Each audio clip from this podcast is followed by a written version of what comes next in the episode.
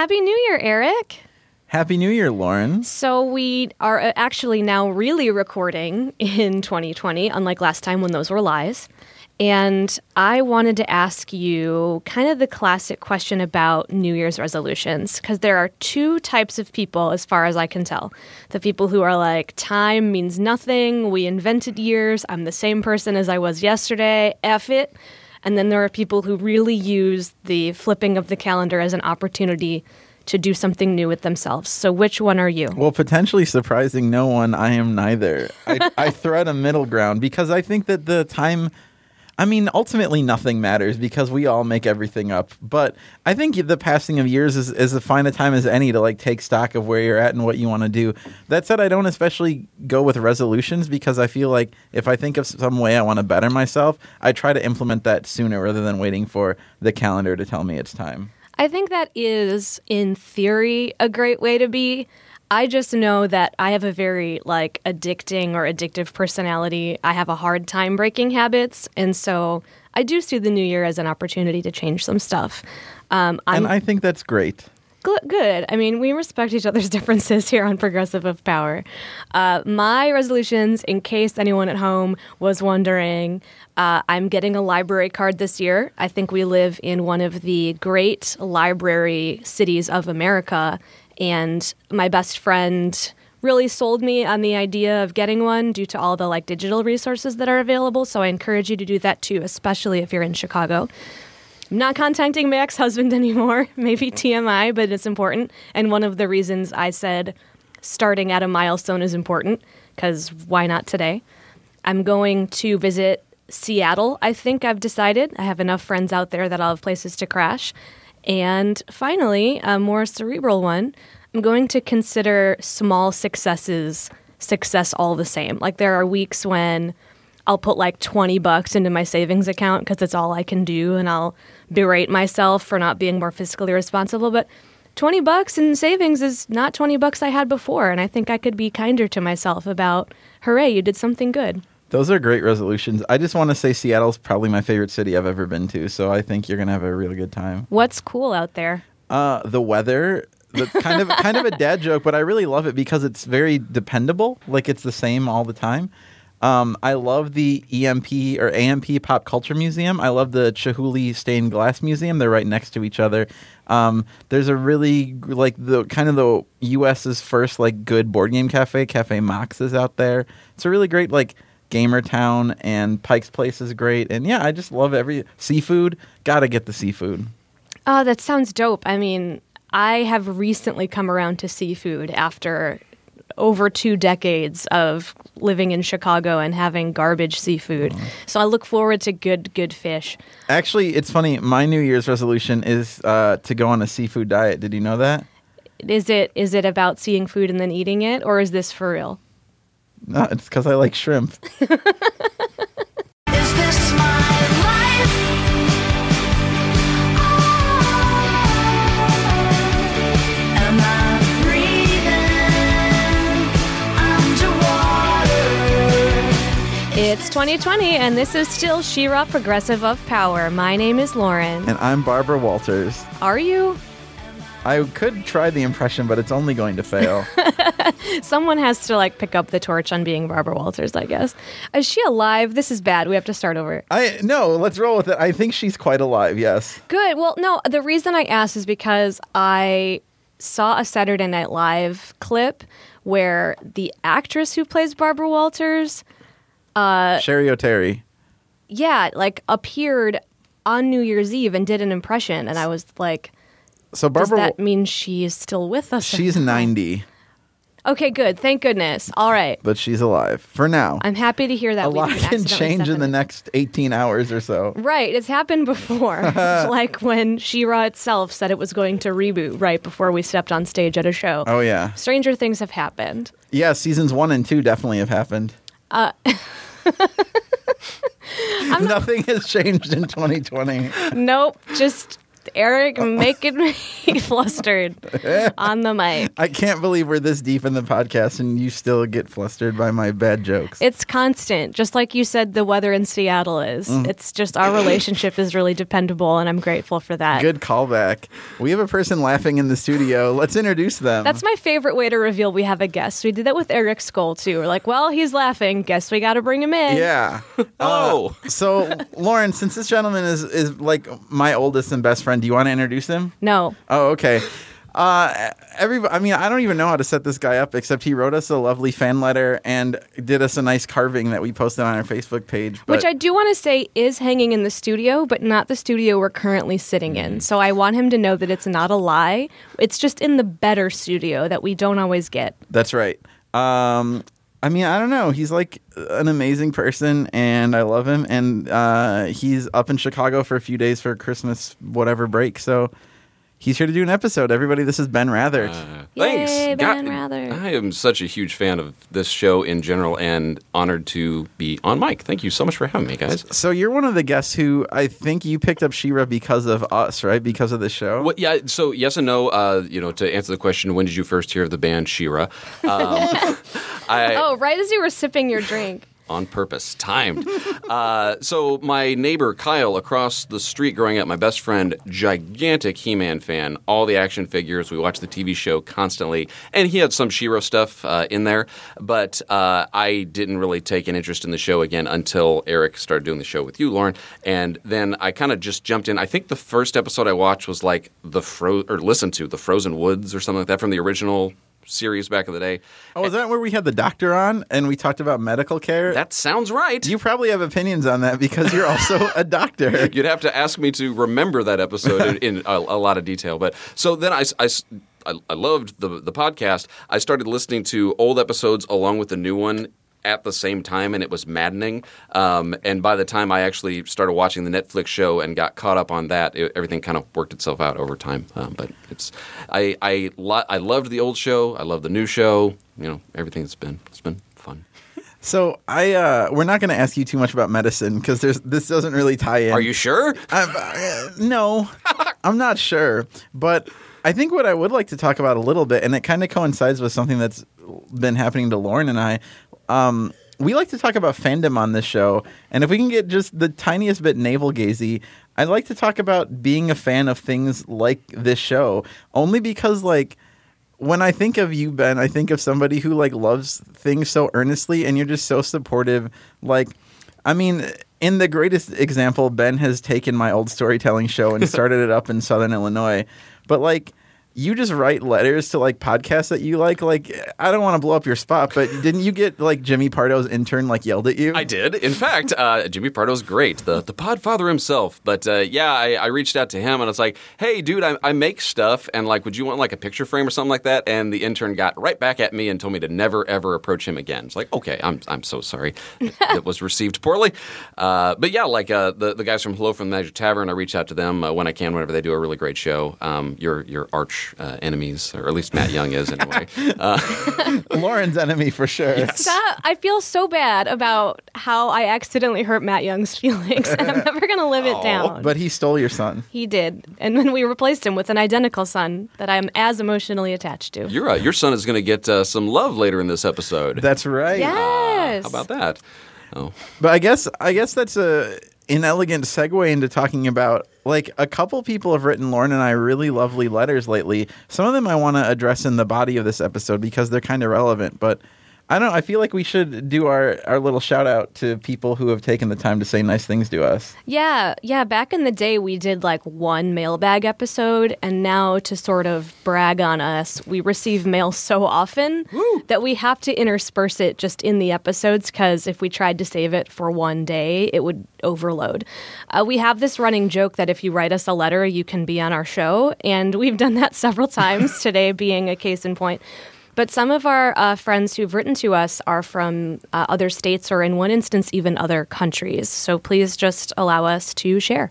Great. So uh, first, we're going to shout out Gabriel Silva Mateus, one of our couple of Brazilian listeners who are great. I feel like Brazil loves us more than America, TBH. We, I, I don't know if that's true in the most literal sense, but we do have a bizarrely high percentage of uh, Twitter interaction from Brazil. I feel like if we went to Brazil, we could find like a dozen people who would be really chill to hang out we with. could do one coffee shop show in Brazil and fill that place as long as everyone was willing to travel across Brazil to that one coffee house. So Gabriel wrote us a very nice message about our Mysteries podcast about uh you know, we talked about J.K. Rowling's transphobia. We also had some good running jokes that made Lauren cringe like for the boys. Um and Gabriel just wrote to say how much uh he enjoyed it, be, especially because like stuff like that, the media in Brazil doesn't super talk about, and he doesn't get to hear people reflect on it through his own country's media. So that's really sweet that we can help. He also recommended a song for Lauren called "American Spirit" by Megan Dia, which references Kool Aid. So now your thing is Kool Aid. I like that I'm just a Kool Aid fan now. Like that's a part of my brand. You you drank the Kool Aid Kool Aid. I did. Um, I want to also thank Gabriel specifically because he says this is the first podcast and letter that he's written to in English. And I would not have been able to tell that until I got to the end of the letter. So I'm extraordinarily impressed with your English. No, it's truly flawless. Like genuinely, I wouldn't have known either. Also, I do want to assure, in sort of a grim way, that Americans' coverage of news in Brazil and other areas of the world, such as Hong Kong, is leaves a lot to be desired as well. So, if you guys can recommend any podcasts like ours that are candidly talking about the things our media won't cover, shout it out. Maybe our Brazilian friends can start a podcast about She-Ra that we can listen to. Yeah, I would love that because there are several of you. I would love that too. And then we got a letter from uh, Madeline Schlarman uh, on on New Year's Eve, in fact, which I was at. Uh, I was at a concert I didn't want to be at. I'm so sorry, Katie, if you're listening. But Oh no. and uh, I got this email, and I very quickly like sent it to Lauren because I did not want to be where I was.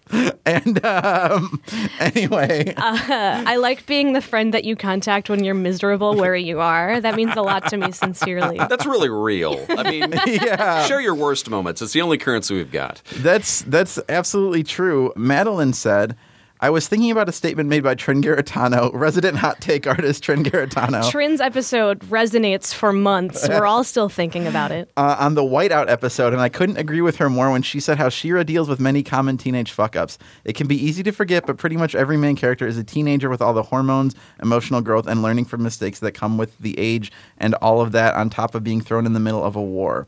All the same problems that affect regular teenagers affect these characters, only with the bonus of the fallout affecting the entire planet and not just your inner circle. There are friendships growing apart, going in and out of romantic relationships, and knowing when to leave a toxic relationship, just to name a few.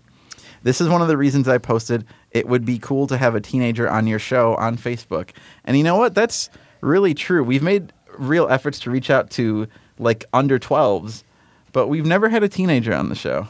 Yeah, I think um, that is unfortunately a reasonable problem for us to have. We are of the age where lots of our friends are having kids, but I personally don't have many friends who are old enough to have teens. So maybe we should go to a like convention and set up a booth or something and lure teens over. Uh, this is a bad idea. I'm sorry I started saying it. Yeah, maybe maybe we can find some teens through the internet. That also sounds bad. There's just no real good. There's no real, good, way way to do this. to find teens in our area. It's a great it's a great point. Um, Madeline wrote a bunch of really nice stuff. I, I did want to share this quip. She said the only thing I have to say to Shadow Weaver this season is okay boomer. She also said after listening to the For the Honor actual play, I bought the game and made a character. So Quinn, if you're listening, uh, that's really sweet. I want to point out that she said she has no one to play with, and I'm sure out there in our listeners, some people could reach out and have maybe a Skype or phone based session of this game. The creator of the game would probably even, I don't want to speak for her, but be interested in facilitating some testing like that. Because the characters, she even sent art. It looks so cool. You really should have the privilege of playing with some friends. It does. Quinn, Madeline, get in touch with each other. Uh, each other, we can help. Um, and then she asked us some personal questions. She said, "How is and was business school, Lauren?" That's a great question, Lauren. How's business school? Uh, thanks for asking, friendos. Uh, you haven't heard me talk about business school in a while because I have the privilege of both going to grad school and then working at a different grad school for my day job. And so when Christmas comes around, I get like almost a month off where I get to just do whatever I want. I didn't have any classes. I went to Arizona to see my best friend and just sort of effed off into the desert. So you haven't heard me mention school because there hasn't been any. But uh, starting next week, and it's really going to screw with our ability to podcast, I go back to school. My classes will be macroeconomics and social media marketing. And if I play all of my cards right, I will be graduated by next Christmas. Uh, this has been extraordinarily difficult to balance, but uh, I did sort of tell myself I could suffer for two years and then be done. So thank you for sitting here through my suffering. One more year to go, folks. Everybody give it up for Lauren. That's truly impressive. and then to me, Madeline said, Thanks for introducing me to Bruce Springsteen and all the rest of the songs on your show's playlist. Truly the greatest compliment. Someone out there likes the boss, Lauren. You're in, you're introducing a new generation to the boss. It, you know, and it feels exactly the same way that it feels to be an REM. How does it feel to be an REM, Ben? It feels good. Feels good. So, I mean, to your point about Ben came on this show because he was a fan of the show, we're like doing fandom inception, right? So, like, you're a fan of Bruce Springsteen, and because this person's a fan of our show, you made them a fan of Bruce Springsteen. yeah. That's wild. I mean, every pretty much everything I do is based on fandom. We have one more from our friend Ashley Summerfield that I meant to read ages ago, and I just didn't. Sorry, Ashley. About um, portals this season. Ashley said, "We're probably not done with portals yet, and the mention of Horde Prime and Coronation seems to confirm that. In the original series, it was sorcery that opened portals. Both the sorceress and Castaspella were able to conjure portals between Etheria and Eternia." Um, I found Castaspella a little underwhelming considering her supposed magical power prowess. I actually find her portrayal kind of cringy. She's usually just a stereotypical overbearing female elder. Perhaps she will get a chance to be more than just the aunt and show off her skills by getting involved in the portal plotline. Will there be more portals? I don't know, but this is a pretty decent episode to start considering that question. Definitely, definitely. Um, and also, the last line of the email says, I really dislike the new Swiftwind. I really hope kids are enjoying him. The only way to find out is internet. You have to send us some teens. Stop. It's really creeping me Just- out. Do they need to be in your area? yes, and I want them to have hot takes. For short, I'll say hot teens Yes. in our area. That nothing could possibly go wrong. anyway, I'm looking for a new podcast to be on because my co-host is going to jail. Well, Why wouldn't you just continue this podcast? Why wouldn't you just continue this podcast with me being in jail? It's tainted. Fair enough. Everyone, when I'm gone, make sure to send Lauren your hot teens. Oh my god. anyway, this person, we're making this poor person regret sending their letter. I hope not. Thank you, Ashley. Thank you, everybody. You're all so sweet. Uh, we truly appreciate you. We're, I mean, honestly, like stuff like this and what Ben does makes being doing creative stuff like super worthwhile. So you're all great. I don't care if forever never comes, cause I'm holding out for that teenage feeling. All right, let's talk about She-Ra some more. So today we're covering the episode Hero. Good lord, this is a dense episode. I'm afraid to even try to recap it, so I'll just do the broadest of strokes. Essentially, this episode takes place in two kind of separate but concurrent timelines centered on Madame Raz interacting with both Mara and Adora, trying to bake a pie. Pies. Remember pies, Lauren? Remember how you hated when we talked about pies? Who knew that it was foreshadowing all along? I know. But the thing is that during Mara's plot line, we finally learn what really happened uh, with Mara and with her starship and why Light Hope says that she went crazy.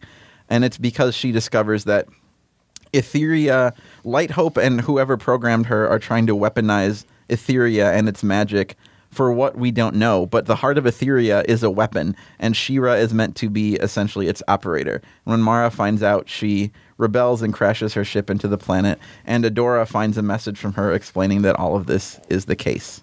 Yeah, we see Madame Raz jumping back and forth between timelines, and watching the episode today, I really came to the conclusion that Raz cannot control this happening to her. Um, earlier I thought maybe she was doing something super intentional, but she constantly seems surprised by who is standing next to her. Is it Mara? Is it Adora? She chastises herself for having a bad memory. Suddenly she has moments of lucidity where she's struggling to deliver the message that she was meant to deliver. And she has that really heartbreaking line like, Oh, is this the first time? It's been so long since it's been the first time. As if she's just being tossed around time, kind of against her own will. Right. So this is a good episode to have Ben on because we're both big fans of deep sci-fi like Deep Space Nine. Yeah. Um, I I'm not sure how to interpret Raz's time jumps. Like, is the implication that she exists outside of time and uh, like all things happen to her at once? Is there some implication that like this is all cyclical and it will happen again? Right. Like, I wonder if Adora opening that portal or Catra opening the portal has like warped time in on itself. Interesting. Uh, yeah, I, certainly Raz comes off as a sorcerer, like within the rules that have been established uh, from the show. But man, it's it's so wild because she's such a uh, you know a whimsical character when first we meet her, and to see this episode that she's it's really quite tragic. Like. I, she's she's a victim of this because she doesn't seem to have much control over it. There, you know, it, it reminded me of, of uh, Doctor Manhattan from Watchmen. uh, Yeah. of all things, like you know, he his he's a tragic character as well because his story's already told and he knows it and it's just going to happen and he has no control over it. Same true of her, uh, and it, it, it's just wild too because like, what are the moments that she's flashing between? You know, like uh, when when she's gone into Mara's ship to get sugar from her, which you know she gives to this batty old woman, uh, and, and then the moments like uh, you know w- with Doctor Manhattan when he's literally talking to two people in two different timelines, and that causes other things to happen. He is the thing that brought that together, and if you weren't there, these events would have played out differently. It, it's wild. The, yeah, this feels like a really important episode, uh, and it answers questions that we don't even know we have yet, and it's like also suggests many more questions.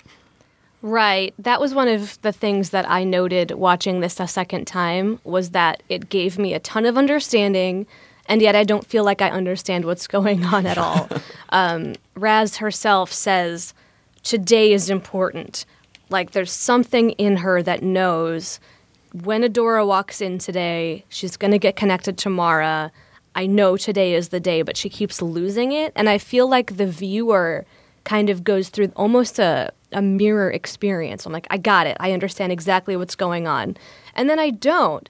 One of my questions I have now, and maybe one of you could help me answer who are first ones and who are not first ones? Yeah, There we go. we have this thing where Adora, we know Adora's a first one. We know the first ones settled on Etheria, but did they all disappear or are the human type characters we see now is everyone first ones? I don't get it anymore. I literally had that question as well. There's definitely a colonial narrative going on here. Uh, I think we're meant to understand Light Hope's people as as uh, colonial invaders, but yeah, it's not at all clear who counts. Um, there's some line in here about we were the first ones to really settle Etheria to study its magic. But that feels wrong. Yeah. Because Madame Raz is there and has magic. Like magic doesn't exist without people, right? So it like they're the first people to settle in the same way that Christopher Columbus is the first person. Yeah, to settle definitely bumped on that Yeah, hard. yeah, word. yeah. I, I love the word settling now that I'm, you know, now that I'm woke uh, uh, about just like hang, hang on, you don't just throw that word around. It's it's not, it, but you know, at, at the same time, it's the easy word that one reaches for when you're talking about people coming to an area that's new to them.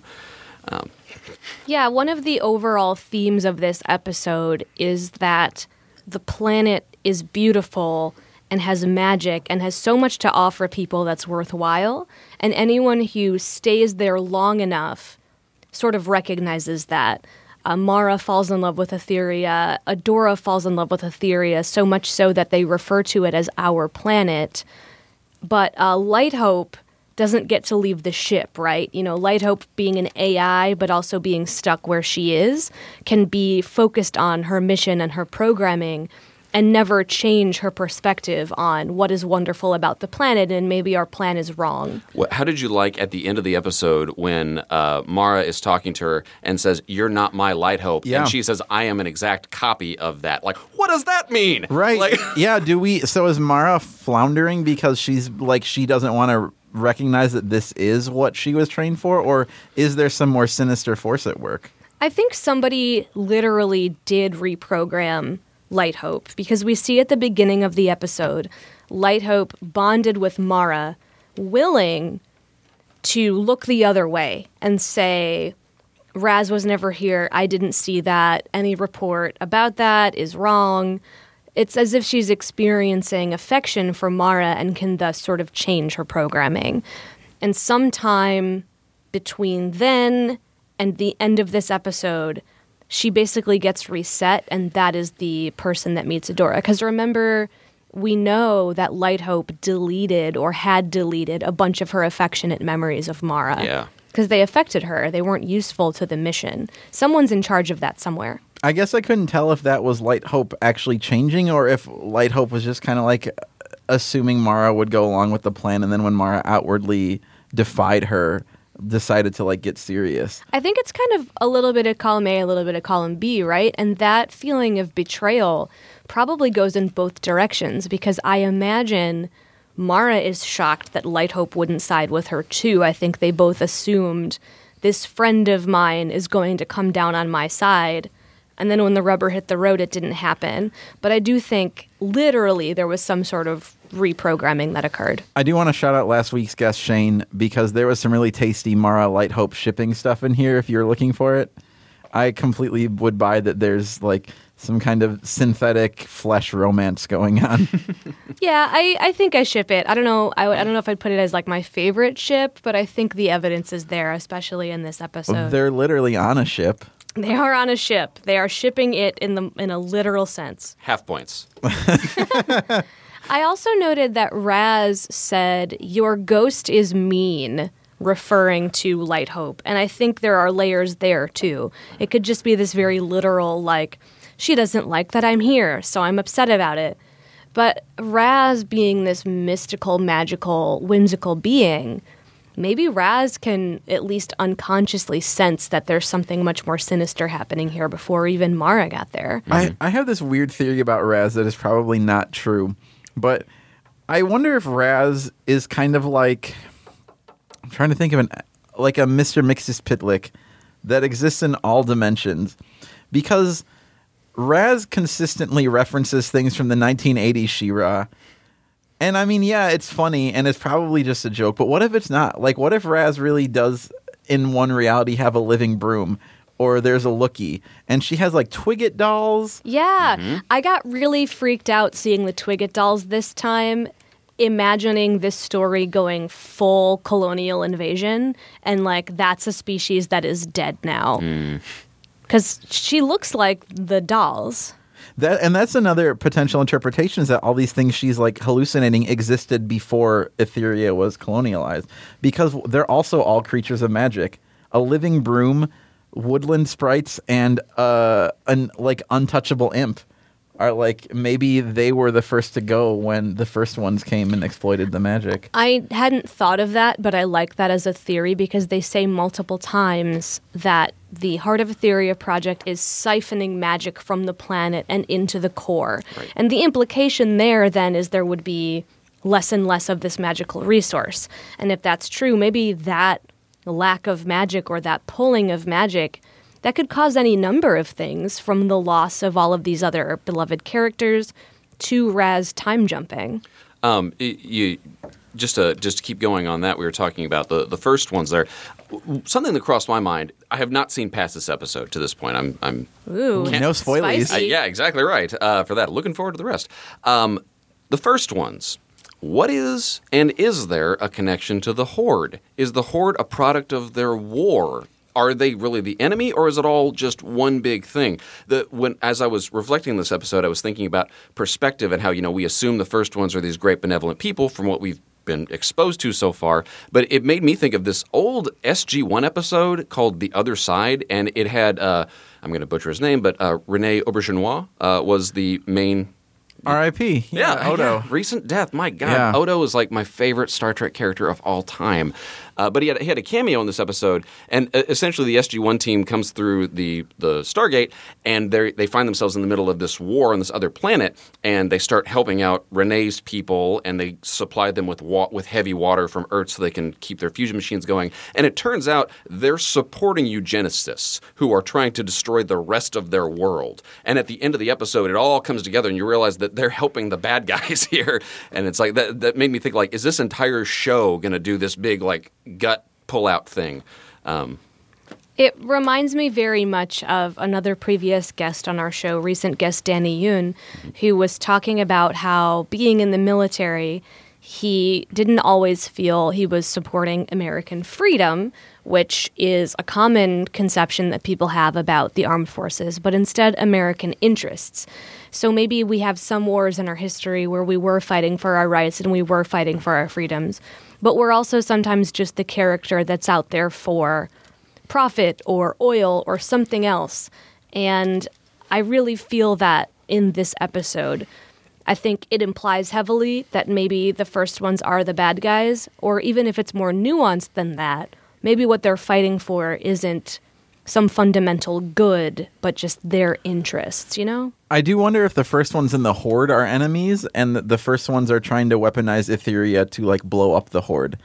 Um, I, feel like there's a third party, and I haven't really thought of this until this watch through, but Yes. whomever is programming Light Hope, whomever built the sword, we haven't seen those people yet. And that would seem to be the closest connection to the original lore, especially with the sword. There's a lot of stuff that like it's interesting because this episode it almost runs exactly parallel with the original lore and then kind of just moves away. Stuff like uh Razz saying to She-Ra, She-Ra is not the sword, She-Ra is you, Etheria chose you. Uh all this stuff your people made the sword, but we did not make She-Ra. there's always been a She-Ra on Etheria. Right. Like, Like, yeah, who so in the original lore, obviously the sword comes from Grayskull. I have a strong suspicion that the ship's that Eternia is the name of the starship, and that somehow it's all related to some like I don't know. If it's not the name of the starship, I also have, you know, sort of a similar theory that Eternia is the planet where the starship was made. Right? Yes. Uh, so we're gonna go on my new adventures trutherism again. It's Great. time. I love it. only because so I to catch people up, I, I have this weird like I'm sure they'll never address it really, but my head canon is that this is the She-Ra show that would have come out of the New Adventures of He-Man 1991 reboot in which She-Ra was not a part of.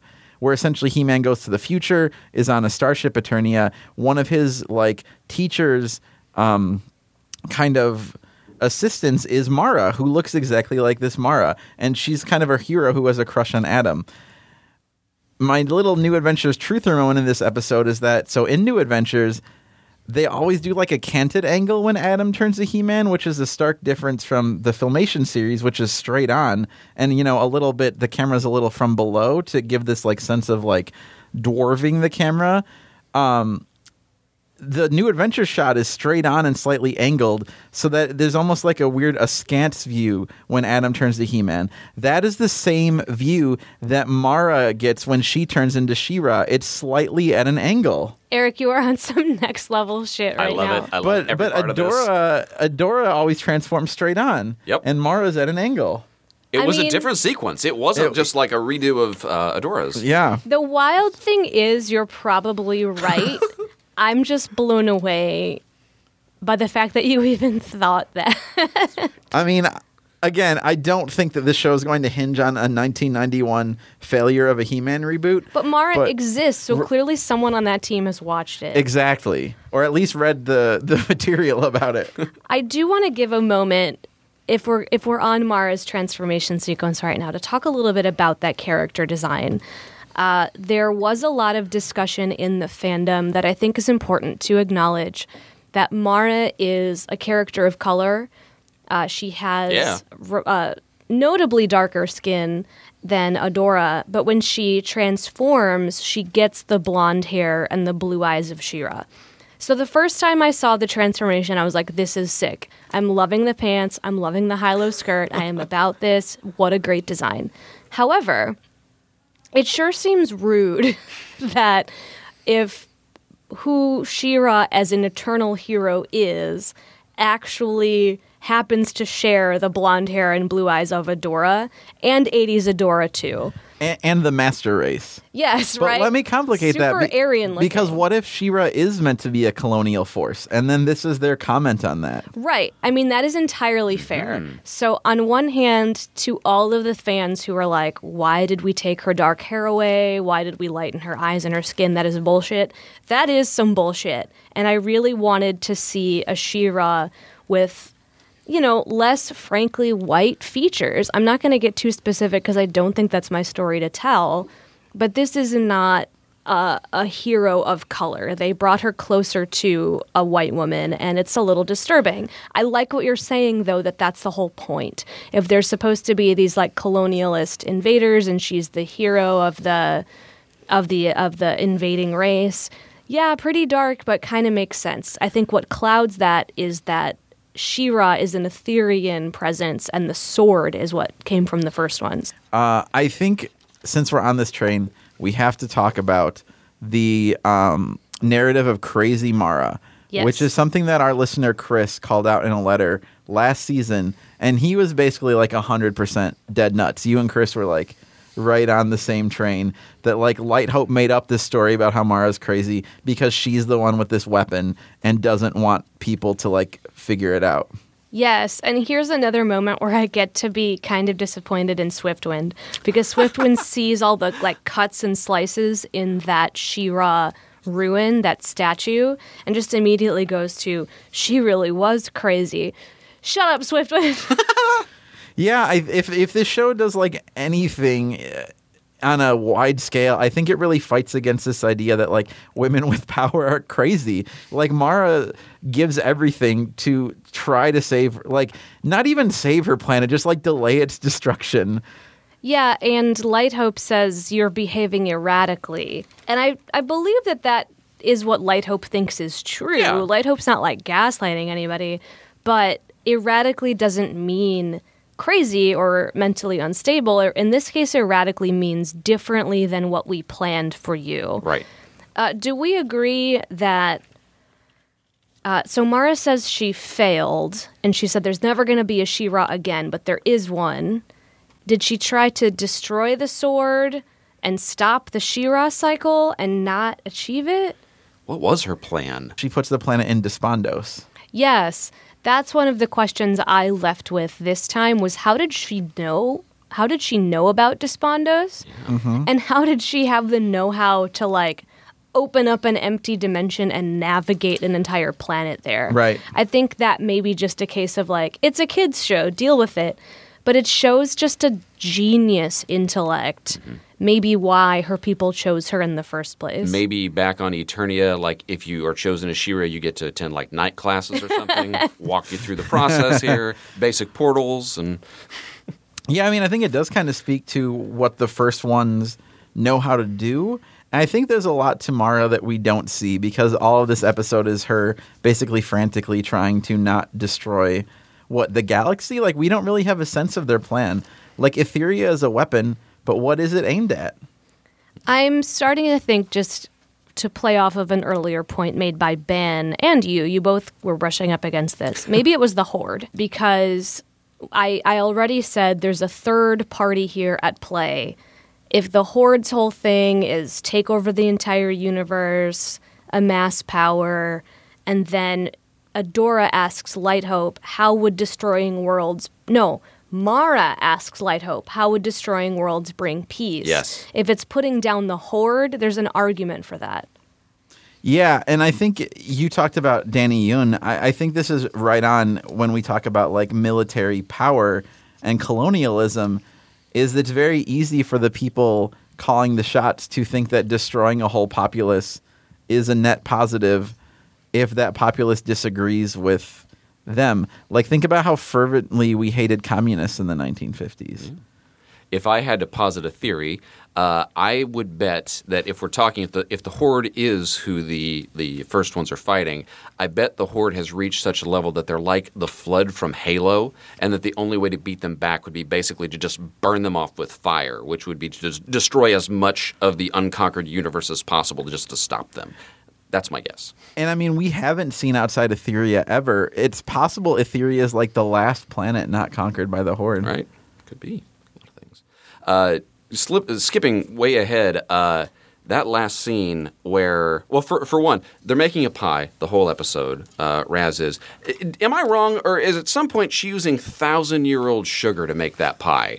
Because she found it by the ship, and that box was pretty gray. J- just an observation. Um, but at the end, when she puts the pie on Mara's seat, I mean, just tears. Like I wasn't ready. It was like, oh, the, and it's over. That is a moment that all over social media when this season aired, it was like, how dare you, Noelle Stevenson? and I fully admit that watching this even today, I saw this episode first months ago and I cried again. It is rough. yeah. Yeah, and I think it's really telling that this episode took the series creator and its story editor to write because both Noelle Stevenson and Josie Campbell have writing credits. This is like you bring out all the big guns for this one. It is, it is important. It is probably the single most important episode as far as like the lore that we've seen yet. It It- is. It is my favorite episode. This is the Oh. best episode I've seen of the show so far. There's been some great ones along the way. Princess Scorpia uh, just recently was a great episode, but this one was just like they asked me to talk about this one. This is anyway. It is, uh, I think, extraordinarily heavy, especially when placed next to the episodes that came before it. We have done some act break sort of plot stuff. We've done some lighthearted, take a load off sort of stuff. And then, bam, the closest we've had to an explanation of everything that's going on so far. Yeah, and like again, no spoilers, but I if I were you, dear listeners, I would pay attention to a lot of what happens in this episode and wonder might we see it happen again because that's certainly set up by the episode. Uh Light Hope basically says the heart oh no, Mara says the heart will tear Etheria apart if it turns on again. So like I don't know.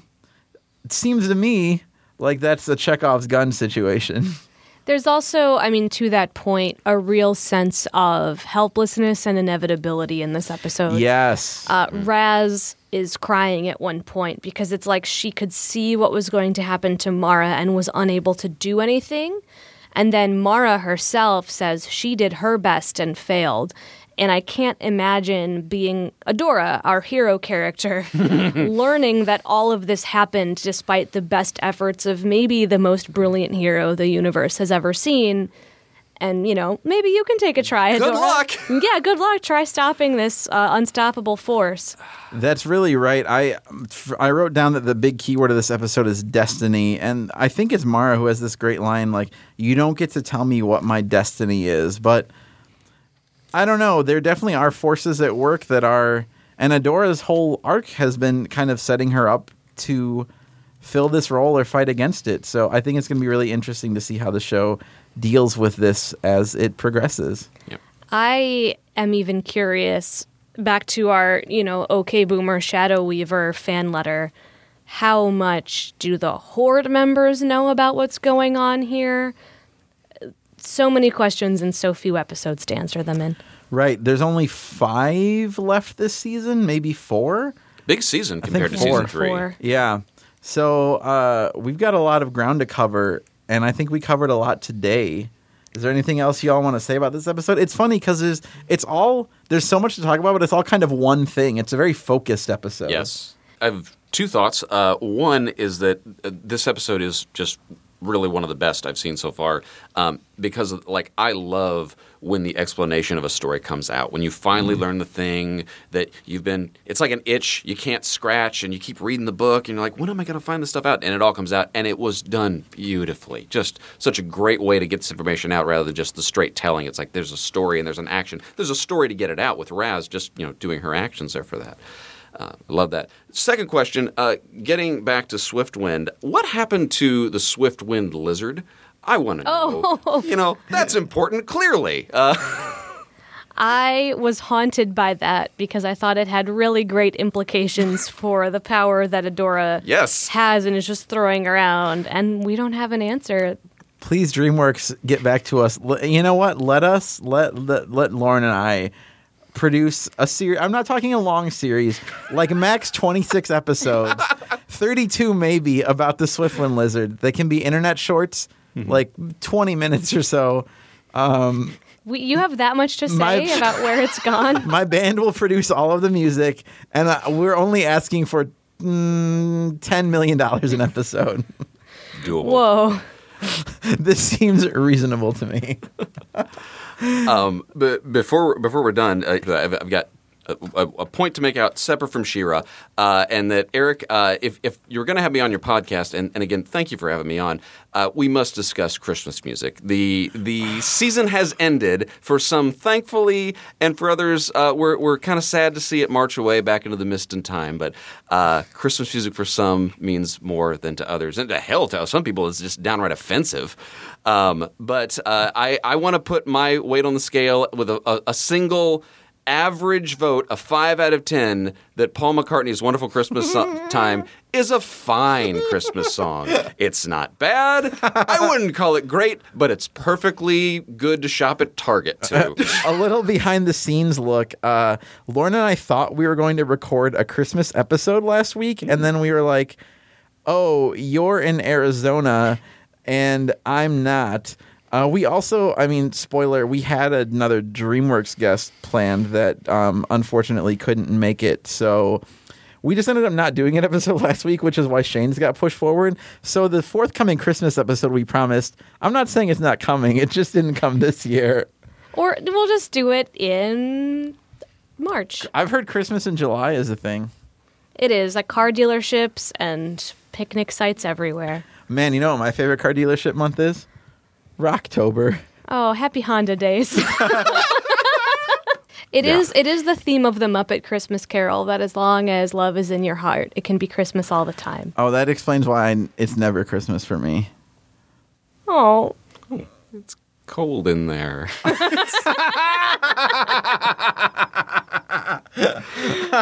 I think that's it. Good work. Thanks for listening to She-Ra, Progressive of Power. If you like our show, you can rate and review us on Apple Podcasts. We super appreciate it. You can also send in any feedback you have to our email address, progressiveofpower at gmail.com, or to our Facebook page at facebook.com backslash progressive of power.